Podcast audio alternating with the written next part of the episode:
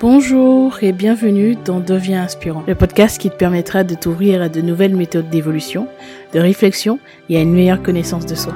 On abordera des sujets autour du développement personnel, de la psychologie et de la spiritualité. Je suis Gélissa Cerveau, je serai ton cobaye. J'apprends, j'expérimente ce que font des personnes inspirantes qui réussissent et je te transmets ce qui fonctionne le mieux dans le but de t'aider à devenir la personne que tu veux être et à inspirer ton monde.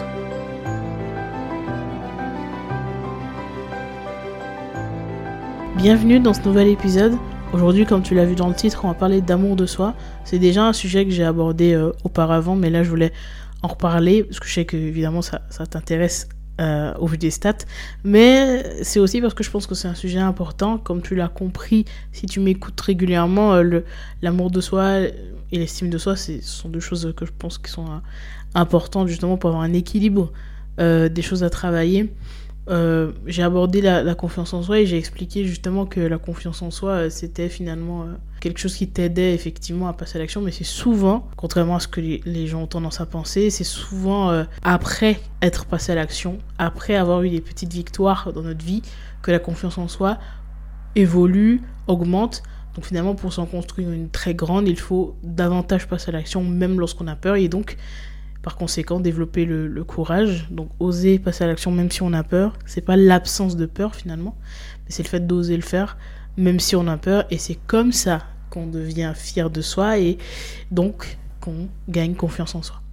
Aujourd'hui, donc c'est pas la, confiance en soi le sujet, mais l'amour de soi. Juste comment apprendre à s'aimer? Pourquoi est-ce que tu n'arrives pas à t'aimer c'est un, un, sujet que je trouve euh, passionnant parce qu'on en apprend beaucoup sur soi lorsqu'on est euh, dans un cheminement un petit peu de développement euh, perso, spirituel, etc. Et c'est vrai que j'ai fait beaucoup de réflexions sur ce sujet-là et j'ai noté donc trois choses, trois choses selon moi qui peuvent bloquer l'évolution de, de ton amour de toi, trois choses qui peuvent finalement t'empêcher de, de, de, vraiment t'aimer. C'est vrai que ça a été longtemps un vrai challenge et une vraie quête pour moi euh, bah, dans ma vie. Et donc voilà, je pensais à un moment même que j'allais jamais réussir à pouvoir euh, passer, euh, passer à cette étape, réussir à, enfin m'aimer. Et donc aujourd'hui, je vais te partager ces trois aspects et comment est-ce que tu peux faire justement pour, pour passer au-delà. Alors déjà, la première chose que j'ai notée, ce sont les expectations. J'espère que tu as apprécié l'accent. Les attentes. Donc en fait, la première chose, selon moi, qui peut bloquer euh, ton, ta, ton amour de toi, euh, l'évolution de ton amour de toi, ce sont les attentes, tes attentes qui ne rejoignent pas finalement ta réalité. Euh, aujourd'hui, tu peux avoir des attentes assez hautes pour toi-même, donc tu as peut-être envie d'être d'une certaine manière, avoir une certaine carrière, avoir un certain entourage, parler d'une certaine manière, tu as peut-être envie aussi d'avoir une, une, personnalité carrément différente, un physique différent, euh, peu importe. Tu as, des attentes particulières par rapport à ta vie et par rapport à toi-même et ça se rejoint pas. Alors il y a deux choses. Et donc ça, c'est aussi euh, quelque chose qui rejoint un peu la philosophie euh, stoïcienne. Mais la première chose, c'est tes attentes par rapport à toi que tu peux changer. C'est-à-dire des choses que tu, que tu peux changer qui sont assez hautes. Parce que, par exemple, si tu veux complètement changer euh, sur un aspect physique qui prend beaucoup beaucoup de temps, euh, bah forcément euh, ça va mettre du temps. Donc pendant que, que tu es sur ce cheminement, tu peux te sentir mal parce que tu te dis que tu es loin de cet objectif-là. Donc ça c'est des choses que tu peux changer. Donc concrètement tu peux y arriver, c'est juste que c'est assez haut et toi tu es concentré sur la finalité. Et donc ça c'est un piège parce que forcément ça t'empêche de passer à l'action, tu procrastines alors que tu sais que plus tu attends bah, plus il est loin cet objectif.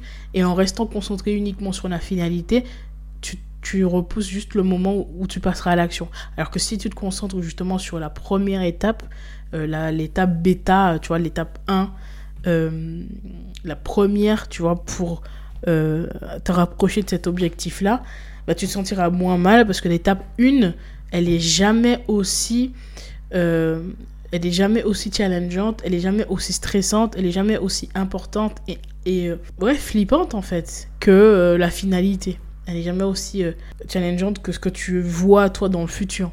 Donc ça, c'est la première chose. Les choses que tu peux changer. Ce qui est une bonne chose, c'est que bah, tu as des choses sur lesquelles tu peux agir. Et donc te concentrer sur ça, c'est beaucoup plus intéressant. Et c'est là où euh, je parlais justement de, de, de stoïcisme. C'est l'idée justement de se concentrer uniquement sur les choses, ou en tout cas essayer le plus possible de se, de se concentrer sur des choses qu'on peut changer.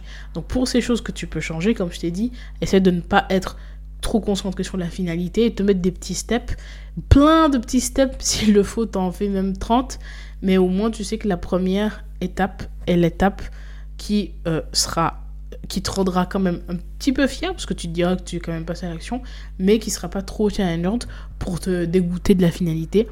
Euh, voilà tout simplement. Et ni pour te stresser euh, au point de ne pas agir et d'être dans l'immobilisme parce qu'on le rappelle, il vaut mieux faire quelque chose d'imparfait plutôt que de ne rien faire. Et donc, la deuxième, le deuxième aspect, c'est les choses qu'on ne peut pas changer, les choses que tu attends peut-être de la vie, que la vie ne peut pas te donner parce que simplement c'est pas possible. Il y a des choses qu'on ne peut pas changer, il faut qu'on les accepte le plus vite possible. Plus vite tu acceptes les choses que tu peux pas changer, bah, plus vite euh, tu trouves la paix, la sérénité et donc tu apprends aussi à t'aimer parce que tu peux très bien réussir à pointer du doigt des choses qui vont pas chez toi, que tu penses qui vont pas chez toi, bien sûr, en pensant euh, que c'est juste une fatalité, que c'est de l'injustice et que donc subir cette injustice. Alors oui, la vie est injuste profondément. Voilà pourquoi on a cette chance euh, ici euh, aujourd'hui quand d'autres se, se, se, font bombarder pourquoi certaines communautés se font attaquer, etc. etc. Voilà, donc oui, la vie est injuste. Oui, on n'a pas tous euh, la même shape à la naissance, le même et le même état de santé.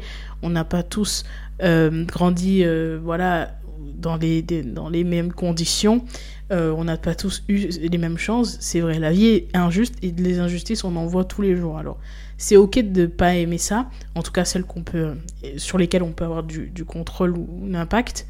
Mais par contre, il y a beaucoup, beaucoup de choses qu'on ne peut pas changer. On doit juste accepter l'idée que ça fait partie du jeu et que par conséquent, on doit réussir à danser avec. C'est-à-dire, euh, par exemple, euh, je sais pas, tu pourrais être dérangé par le fait que tu as envie d'évoluer dans un environnement euh, d'hommes et tu es une femme et c'est peut-être un métier très masculin, voilà, que, que, les, que les hommes apprécient et convoitent et, et peut-être que peut-être toutes les personnes que tu rencontres sont des hommes et, tu trouves ça un peu injuste euh, de devoir subir certaines choses ou alors euh, de ne pas être euh, aussi performante peut-être physiquement, etc. Enfin, il y a tout un tas de choses. Alors c'est vrai que c'est injuste, mais la réalité c'est que tu pourras beau lutter contre ça, bah, à la fin de la journée on n'est pas égaux sur, toutes les, sur tous les aspects. Euh, en tout cas physiquement, c'est sûr. Euh, donc forcément, tu auras peut-être quelques difficultés si aujourd'hui euh, tu, tu, es dans un environnement où voilà, tu vois des personnes dans ton, dans ton université, dans ton école qui, qui ont des moyens financiers et que toi, tu en as peut-être beaucoup moins. bah, tu vas peut-être penser que c'est une injustice et c'est vrai, mais la réalité, c'est que la seule chose que tu peux faire, c'est de donner à fond dans ce que tu fais et essayer de te concentrer sur les choses sur lesquelles tu as du contrôle. Tu as du contrôle sur ce que tu fais maintenant, aujourd'hui. Tu n'as pas de contrôle sur ce que la société attend, sur ce que comment la société agit, sur le gouvernement et sur tout un tas d'autres choses. Alors ça ne veut pas dire que les choses sont ok et que ça ne doit pas évoluer, mais ça veut simplement dire que si tu n'as pas de contrôle sur cette chose-là maintenant, tu devrais te concentrer sur une action sur laquelle tu auras du contrôle. Maintenant.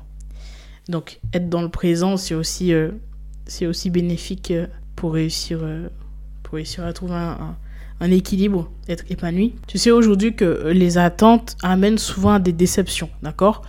Tout commence par une attente finalement. Euh, si tu attends quelque chose, que ce soit le résultat, une réponse, un objet, peu importe, ton cerveau il prépare déjà le terrain pour anticiper cette attente.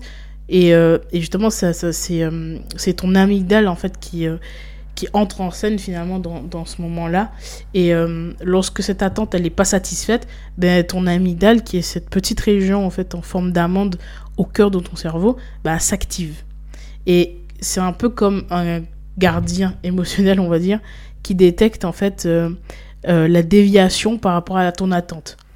C'est-à-dire que l'amygdale, en fait, elle réagit en générant une réponse émotionnelle qui peut inclure donc de la frustration, comme tu as sans doute déjà vécu, de la colère ou de la déception. Et donc cette réponse émotionnelle, elle est tout d'abord bah, ressentie, et puis ensuite c'est à toi de décider euh, comment est-ce que tu vas agir par rapport à ça. Tu le reçois, ok, je reçois de cette manière-là, mais maintenant qu'est-ce que je fais de ça? Et donc l'amygdale, en fait, elle déclenche la, libération de, neurotransmetteurs comme euh, la noradrénaline qui amplifie l'émotion de frustration. Donc ça peut euh, se traduire par une montée d'adrénaline et une accélération du rythme cardiaque et une augmentation de la vigilance. Donc c'est la raison pour laquelle il ne faut pas trop... Euh, ben, je dirais, c'est vrai que c'est un peu compliqué, mais il ne faut pas trop avoir d'attente, surtout sur des choses sur lesquelles on n'a pas de contrôle avoir beaucoup beaucoup d'attentes parce que une personne nous a dit qu'elle nous aiderait sur quelque chose ou parce qu'on pensait qu'on allait avoir une opportunité, ben ça peut être un piège parfois parce que ça nous fait replonger dans cette frustration, frustration qui entraîne une procrastination, procrastination qui nous éloigne de nos objectifs et à ce moment-là, une dévalorisation qui entraîne un manque de confiance en soi, un manque d'estime de soi et donc une barrière pour réussir à s'aimer.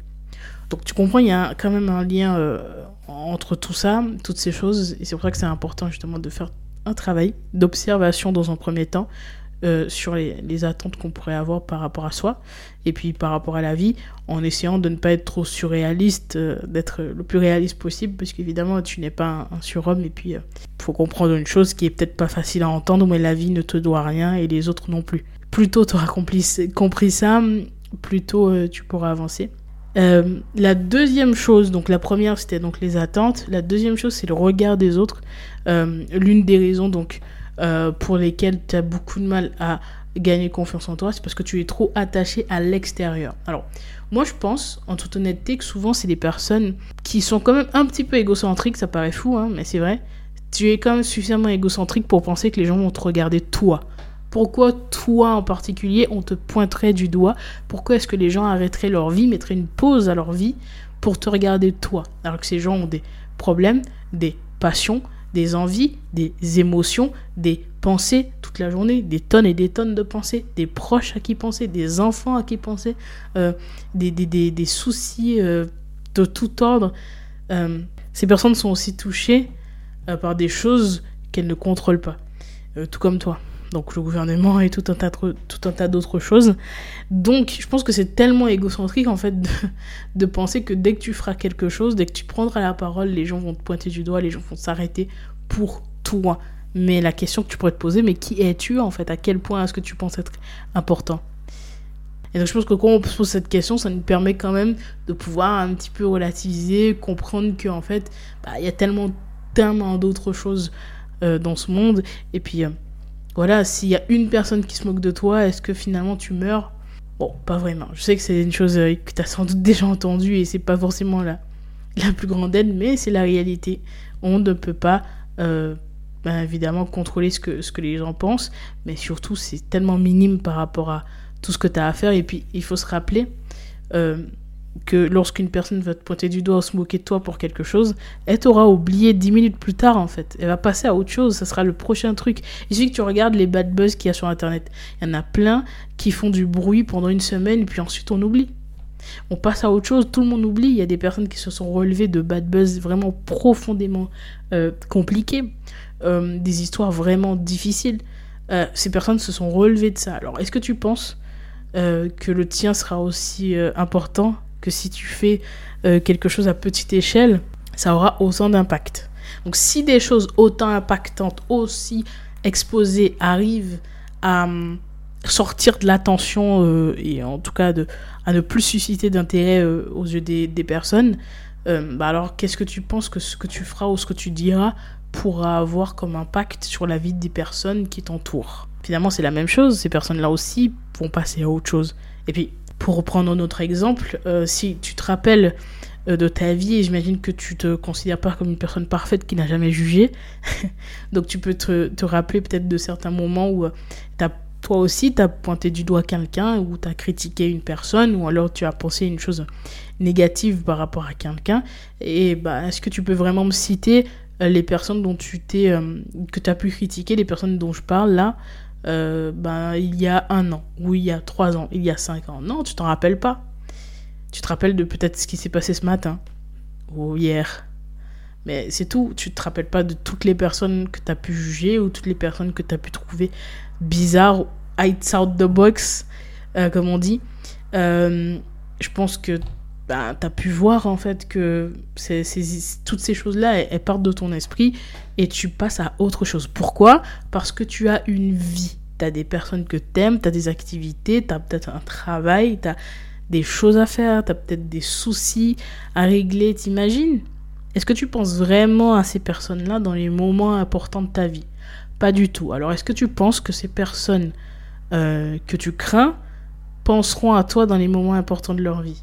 Non, absolument pas. Alors c'est évident que la peur existe toujours. Euh, moi aussi, ça m'arrive de prendre en compte, de me dire ah, ah, je suis pas sûr de faire ça, ou alors j'ai un petit peu peur de faire ça parce que euh, de faire ce contenu là, ou de parler de ça, ou bah, parce que les autres, comment est-ce que les gens vont le recevoir, etc. Mais j'essaie le plus souvent possible de passer à l'action quand même, parce que la réalité c'est que ça ne te tue pas. Jusqu'à preuve du contraire, je suis encore là, toi aussi. Et j'imagine que cette peur n'a pas empêché les problèmes. Ta peur, ce que tu ressens là, ça t'empêche pas de pouvoir être critiqué. Ça n'empêche pas des gens de pouvoir te voir peut-être dans certains moments et se dire que t'es pas exactement comme ils voudraient que tu sois. Euh, mais qu'est-ce que tu en as à faire? Ta peur, finalement, elle t'empêche pas, en fait, de, de vivre des moments difficiles. J'ai beau avoir peur, par exemple. Par exemple, je sais pas, j'ai peur du conflit. J'ai absolument peur du conflit. Euh, c'est quelque chose qui m'angoisse. Est-ce que ça va vraiment m'empêcher de vivre des conflits? Non. tu vois, donc on peut pas empêcher certaines choses, tu peux pas avoir de contrôle sur ça. Donc dans tous les cas, autant passer à l'action et faire des choses que tu kiffes pour ne pas avoir de regrets, parce que la réalité c'est que le vrai problème derrière cette peur euh, de, de, de, regard des autres, bah, en fait c'est justement cette, cette, euh, cette triste réalité qui est que tu finiras par ne plus, euh, par avoir beaucoup de regrets tu finiras par, passer à côté de ta vie pour d'autres personnes qui sont insignifiantes à tes yeux ou alors pour des personnes qui normalement sont censées t'aimer donc euh, finiront par comprendre les choix que tu fais. Souvent les scénarios qui sont dans notre esprit sont beaucoup plus élevés que ce qu'on croit en fait. Ils sont beaucoup plus euh, flippants que la réalité. Souvent c'est bien moins euh, bien moins difficile, bien moins impactant en fait. Et en fait l'idée c'est que on comprend quand même que le regard des autres est quelque chose d'important. Je suis pas en train de te dire que tu vas plus jamais ressentir ça et qu'il faut balayer ça complètement. Moi aussi, comme je te l'ai dit tout à l'heure, je le ressens et c'est parce que on est euh, des humains, euh, d'accord, et euh, nous sommes des, des, êtres sociaux finalement. Donc forcément, nous communiquons avec les autres, nous avons besoin des autres et forcément les, autres aussi sont importants et nous prenons en compte ce que les autres pensent tout simplement. Les neurosciences montrent que notre cerveau est, fondamentalement social comme je disais et donc euh, les régions du cerveau comme le, cortex préfrontal et le cortex euh, singulaire intérieur sont activées lorsqu'on interagit avec d'autres personnes. Donc ces régions sont responsables de la compréhension des émotions, euh, dans l'empathie et de l'analyse des signaux sociaux et on a ce besoin d'appartenance profond dont je parle euh, souvent. Euh, notre cerveau, il est câblé pour rechercher l'appartenance à un groupe tout le temps. Ça montre simplement qu'on est attaché, euh, on est attaché à ce, besoin d'appartenance, on est attaché à ce besoin d'être vu, d'être validé par les autres. Donc, ça remonte en fait à nos ancêtres qui devaient rester dans leur groupe pour survivre. Et donc le regard des autres était lié à notre besoin profond d'être accepté et intégré dans une communauté. Sauf qu'aujourd'hui, on n'a plus vraiment besoin de survivre, mais on a toujours ce, sentiment à l'intérieur euh, qui peut nous faire euh, ressentir beaucoup de, mauvais, euh, d'émotions négatives finalement lorsqu'on se fait rejeter, lorsqu'on n'est pas, on se sent pas vraiment dans un groupe, lorsqu'on peut mettre, même être à la marge de la société. En fait, lorsqu'on reçoit euh, des signes de reconnaissance sociale, notre cerveau libère de la dopamine. c'est un neurotransmetteur qui est lié à la récompense et au plaisir. Et donc ça signifie que lorsque les autres nous apprécient, nous valident, notre cerveau réagit en, faisant ressentir une sensation agréable. Donc forcément, si tu euh, ressens euh, du plaisir lorsque les autres t'apprécient, bah t'imagines bien, t'as pas envie de ressentir l'inverse, t'as pas envie que qu'on te rejette, euh, ton corps, ton cerveau, tout ton être est attaché à ces petits plaisirs que tu peux ressentir, euh, cette petite dopamine qui, qui est beaucoup qui est beaucoup appréciée, on le voit surtout maintenant depuis que les réseaux sociaux existent. Avec les réseaux sociaux, on a cette gratification perpétuelle et on recherche tout le temps, tout le temps, tout le temps cette dopamine et elle passe aussi par les, par les liens sociaux. Donc forcément, le regard des autres va t'impacter. Et puis, en, dernier lieu, tu as aussi l'effet le, de conformité. Donc les, les, neurosciences expliquent justement que le regard des autres peut influencer notre comportement. Donc notre cerveau, il est, il est sensible à la pression sociale et il peut nous pousser à adopter des comportements conformes aux normes d'un groupe, même si ça va à l'encontre de nos propres valeurs. Donc ça, quand on apprend ça, on comprend finalement que pourquoi certaines personnes ont certains comportements, notamment bah, sur les réseaux sociaux, comme j'en parlais tout à l'heure, euh, sur les réseaux sociaux où parfois certaines personnes ont des comportements qu'on ne comprend pas, et cette envie de suivre les tendances, il est surtout lié à ce besoin d'appartenance. Et donc, si j'ai envie d'être aimé profondément, alors forcément, je vais essayer de faire en sorte de suivre les tendances pour être acceptées, pour être validées. Donc tous les signaux que mon cerveau va percevoir comme étant euh, validés par la société, ben, je vais me les réapproprier pour pouvoir justement faire partie euh, de ces groupes, pour pouvoir appartenir à ces groupes et avoir ce besoin euh, qui est comblé et cette dopamine comme ça qui est sans cesse libérée dans mon cerveau. Donc voilà, simplement on comprend que c'est quand même quelque chose d'important. Donc c'est pour ça que je dis qu'il ne faut pas complètement balayer cette peur, enfin l'idée du regard des autres, faut pas complètement balayer cette envie d'être accepté parce que c'est pas quelque chose qu'on peut vraiment éliminer. Par contre, il ne faut pas être tributaire du regard des autres au point où on s'empêche de vivre notre réalité parce que finalement, tu n'es pas exceptionnel donc forcément, il y a des personnes qui correspondent à toi. Donc tu peux trouver ta tribu, tu peux trouver ta propre tribu, te la créer et donc t'entourer de personnes qui correspondent vraiment à ta vision, à ta façon d'être. Tu peux les rencontrer ces personnes-là avec un petit peu d'effort, parce qu'ils existent, parce que, encore une fois, tu n'es pas exceptionnel. Créer ta, propre tribu, ça te permettra de pouvoir avoir ce besoin d'appartenance qui est comblé, parce que tu auras euh, ton cercle, et puis euh, ce, petit besoin de dopamine. Alors bien sûr, oser être soi dans ces moments-là, ça ne veut pas dire que tu dois tout le temps montrer toutes les parts de toi euh, qui existent à l'intérieur dans des lieux qui n'ont pas lieu d'être. Évidemment, tu vas t'adapter. Voilà, je te demande pas d'être complètement outside the box à chaque instant, d'être complètement différent euh, de, de, lutter pour être différent, ça n'a aucun sens. Euh, évidemment, on a tous besoin d'être, d'avoir des liens sociaux qui, qui, fonctionnent, ne serait-ce que pour le travail. Et donc la troisième chose qui peut t'empêcher justement d'apprendre à vraiment t'aimer, c'est là où c'est quelque chose qui est un peu plus complexe, je pense, à accepter, à comprendre. J'en ai déjà parlé plusieurs fois. Beaucoup de personnes ont eu du mal à comprendre ça et à me dire que ça n'avait rien à voir, mais moi je pense que tout, c'est complètement lié. Donc la troisième chose, c'est que tu ne te respectes pas. En fait, tu procrastines et tu fais des mauvais choix dans ta vie, pour ta vie, simplement parce que tu ne te respectes pas assez, parce que tu ne te valorises pas assez en tant qu'individu. Je vais te donner un exemple simple. Je crois que j'avais déjà donné cet exemple-là sur les réseaux sociaux. Quand ton patron il te dit de faire quelque chose, ou une personne qui a de l'autorité, tu vas le faire, d'accord? Ton patron, il va te dire de faire quelque chose, tu vas le faire. Tu dois euh, euh, rester au travail peut-être plus longtemps, tu vas le faire. Revenir plus tôt, tu vas le faire. Faire une tâche pénible, tu vas le faire. Parce que tu respectes ton patron et parce que tu penses que c'est ce qui est juste.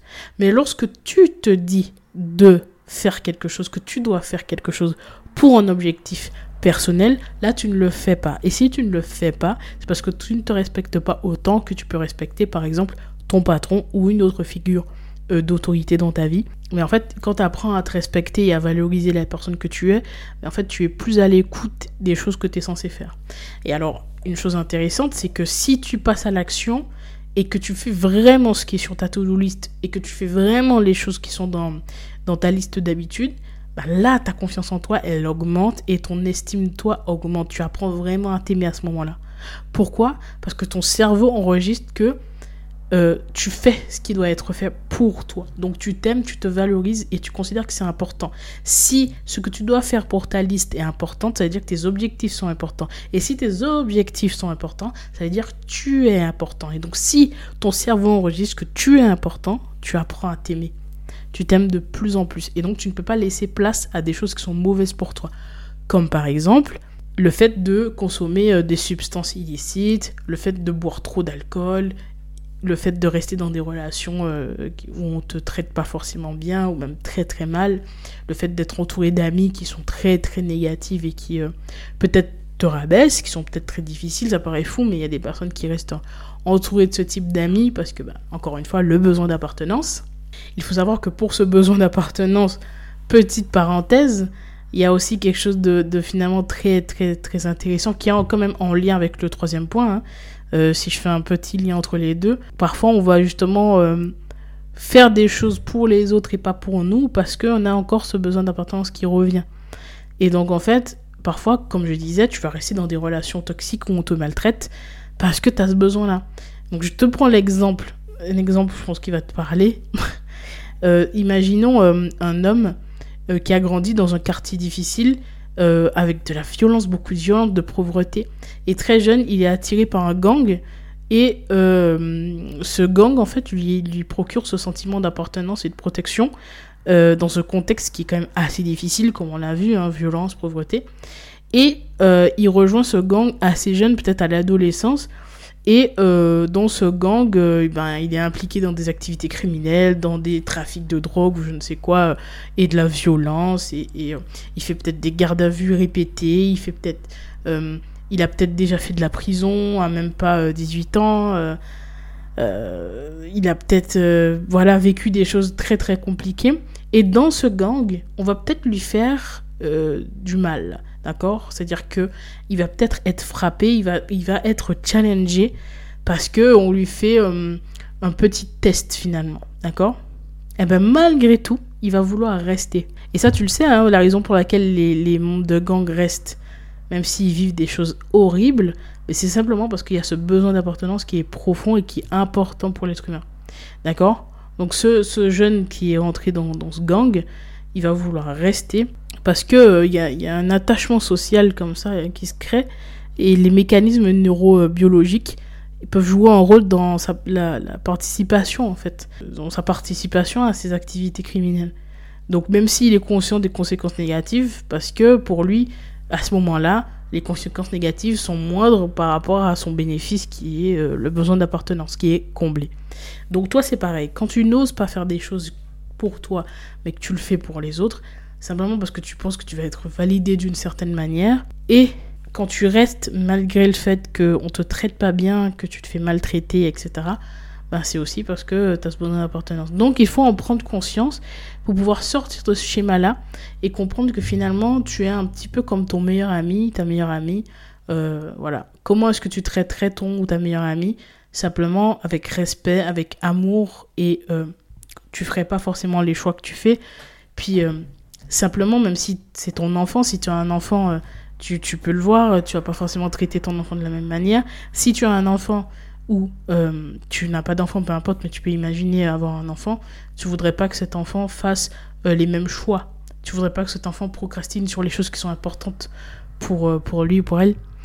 tu voudrais pas que cet enfant mette de côté ses rêves parce que les amis ne valident pas ou la société, etc. Tu voudrais qu'il soit épanoui et que cette personne fasse euh, bah, ce qu'elle aime tout simplement. Donc en fait, si tu le veux pour des personnes qui, que, que, qui t'entourent et que tu aimes, ben, tu devrais le vouloir aussi pour, euh, tu devrais le vouloir aussi pour toi tout simplement.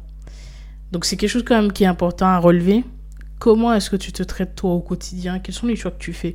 Est-ce que quand tu décides de boire ce verre en plus, de continuer à boire alors que tu es déjà éméché, de continuer à boire alors que tu sais que tu dois peut-être travailler sur ton projet le lendemain, euh, de sortir très tard, de pas forcément euh, dormir parce que tu préfères jouer aux jeux vidéo ou aller en soirée, euh, quand tu fais le choix quand même de, de retourner vers ton ex avec qui ça s'est passé dix fois très mal, quand tu fais le choix de, de, de, commencer à fumer ou de, de commencer à consommer des, des substances illicites, quand tu fais le choix, bah, tout un tas de choix finalement qui sont mauvais pour toi, tu le fais parce que bah, par manque d'amour. Et il y a des personnes qui m'ont dit euh, Oui, mais non, euh, si euh, je fais ça, ça veut pas dire que je m'aime pas.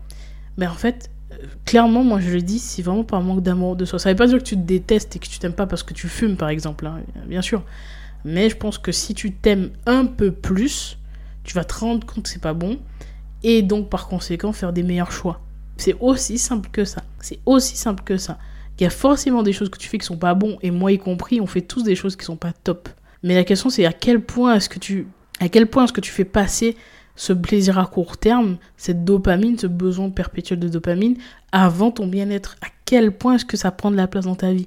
C'est ça, c'est une question importante à se poser, à faire un petit peu une introspection, à faire un petit peu un bilan, de voir un, petit peu tout ce que tu fais euh, dans ta vie, les choix que tu fais, les habitudes que tu as, et te demander si finalement, en faisant cette action-là, est-ce que je m'aime, est-ce que je m'honore? Si c'est pas le cas, peut-être qu'il y a une alternative ça veut pas dire qu'on doit arrêter de s'amuser ou kiffer ou je ne sais pas quoi. C'est pas du tout le cas. Mais se demander, ok, là je suis sur le point de faire ce choix. Est-ce qu'en faisant ça je m'honore? Est-ce qu'en faisant ça je me rapproche ou je m'éloigne de mon objectif? Si je me rapproche de mon objectif, c'est super. Si je m'en éloigne, c'est pas top. Alors par contre, il y a une nuance évidemment si tu euh, par exemple, tu as un objectif qui est important pour toi, professionnel, et tu dois travailler très dur. L'idée n'est pas de se tuer la santé justement pour cet objectif professionnel. Parce que la santé, c'est aussi important, c'est à toi de voir aussi où est-ce que tu situes les choses entre ta vie professionnelle et ta santé La réalité, c'est que sans la santé, tu ne peux rien faire. Donc, euh, je pense que nous, on est tous euh, d'accord pour dire que ça passe avant. Euh, donc, si tu ne peux plus bouger, ça n'a plus aucun sens. Donc, voilà, c'est aussi une nuance à avoir, faire le choix entre tes valeurs hautes, les choses qui sont vraiment importantes pour toi, les choses qui ont vraiment du sens. Euh, l'idée, c'est pas de se tuer pour les objectifs, de travailler 15 euh, heures par jour ou autre, non.